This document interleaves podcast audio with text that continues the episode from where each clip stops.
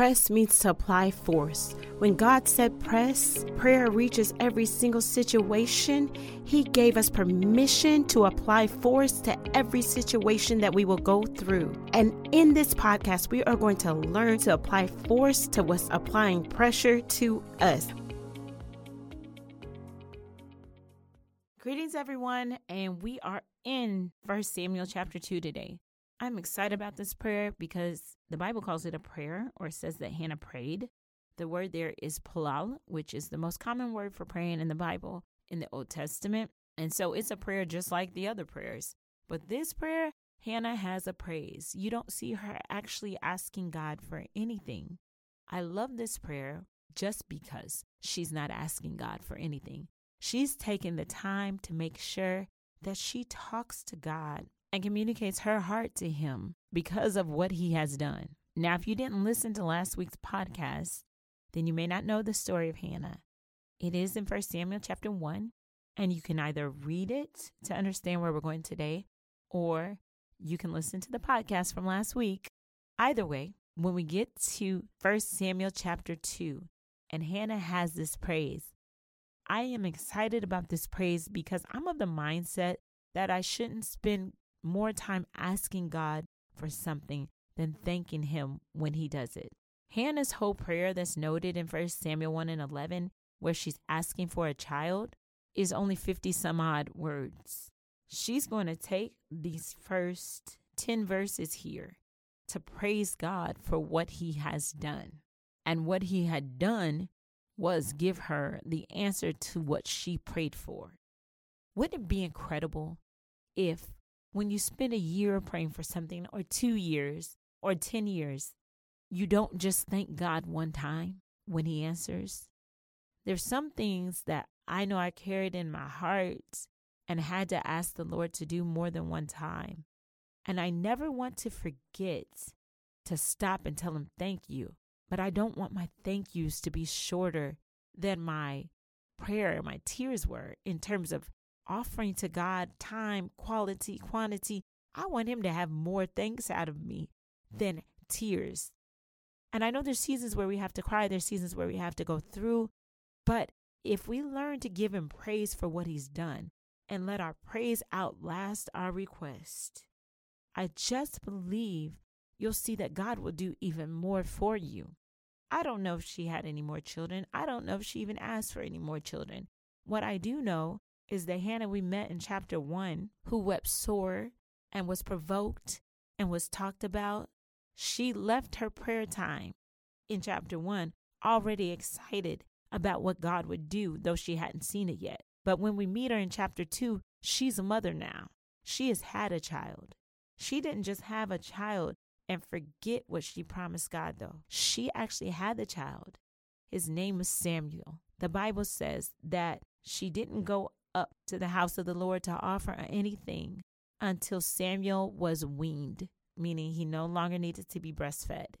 And in that culture, it would probably be somewhere between three and five years old, where he's now weaned. Because when she went up again with her child, she was taking him to leave him at the house of the Lord. She remembered her vow to God. She remembered, God, if you bless me with this child, just as I told you, I'm giving this child to you. And so she takes Samuel and she brings the child to Eli the priest. And she said, and I'm in chapter 1, verse 26 and 27 O my Lord, as thy soul liveth, my Lord, I am the woman that stood by thee here praying unto the Lord. For this child I prayed, and the Lord hath given me my petition which I asked of him. Therefore also I have lent him to the Lord. As long as he liveth, he shall be lent to the Lord and he worshiped the Lord there. That's not saying she worshiped the Lord there. We're talking about this child that she weaned that had to be somewhere between three and five years old, understood the assignment. He understood what it meant to be a worshiper. She had made this child ready to be a servant of God for the rest of his life just because God honored her request she wasn't one to forget her promise, but she also was not one to forget her praise. Because the Bible says, after it says he worshiped the Lord there, and Hannah prayed and said, My heart rejoiceth in the Lord. Mine horn is exalted in the Lord. My mouth is enlarged over mine enemies, because I rejoice in thy salvation. There is none holy as the Lord, for there is none beside thee, neither is there any rock like our God. Talk no more so exceeding proudly. Let not arrogancy come out of your mouth, for the Lord is a God of knowledge, and by him actions are weighed. The bows of the mighty men are broken, and they that stumbled are girded with strength. They that were full have hired out themselves for bread, and they that were hungry ceased, so that the barren hath borne seven, and she that hath many children is waxed feeble. The Lord killeth and maketh alive. He bringeth down to the grave and bringeth up. The Lord maketh poor and maketh rich. He bringeth low and lifteth up.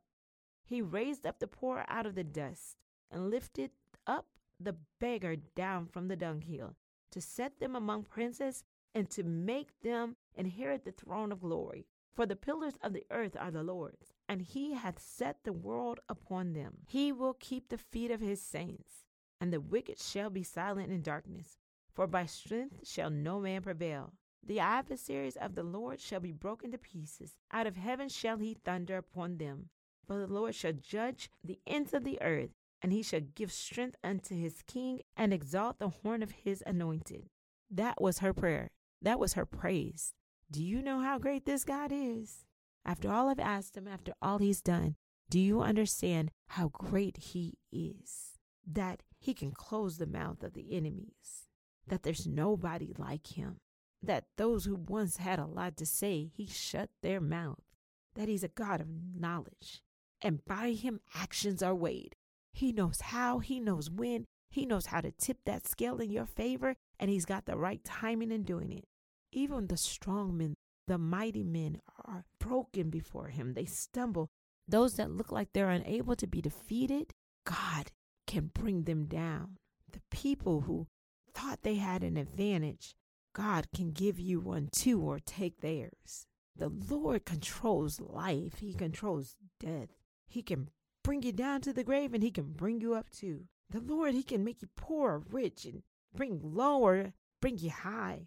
But she wanted to give God praise in her prayer because she recognized no matter high, low, barren, with child, when my enemies are talking, when they stop talking, He's still God. What kind of praise do you have for God today?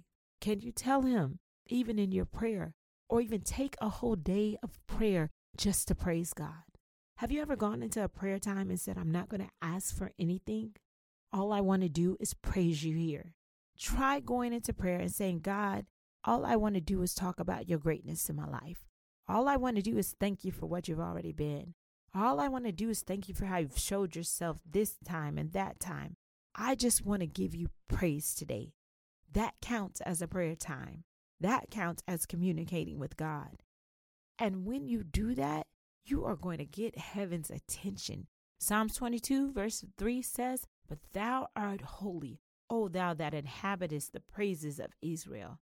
He knows where to find the praisers, He dwells there. If you really want to get heaven's attention, sometimes it's not in your cry, sometimes it's not in your petition, sometimes it's just in your praise. Take a day and just give God praise, and you'll find out that's a type of prayer too, and it still reaches every single situation. Join the movement, join the community, like, share, and subscribe to this podcast. Visit us at presstopray.com or find us on Instagram or Facebook. Did you know that when you are quiet, your voice is missing to God's ears? I know some of us have prayed and we're wondering how long should I pray about this? Why should I pray if God already knows? How will I know God is answering? And what do I do when I feel like God's not listening? But God is listening for your voice. It's too quiet in this world for the troubles we have. You have to raise your voice, and God wants to hear from you. It's Too Quiet, a book about prayer, is designed to answer your prayer questions and build your faith. Visit presstopray.com.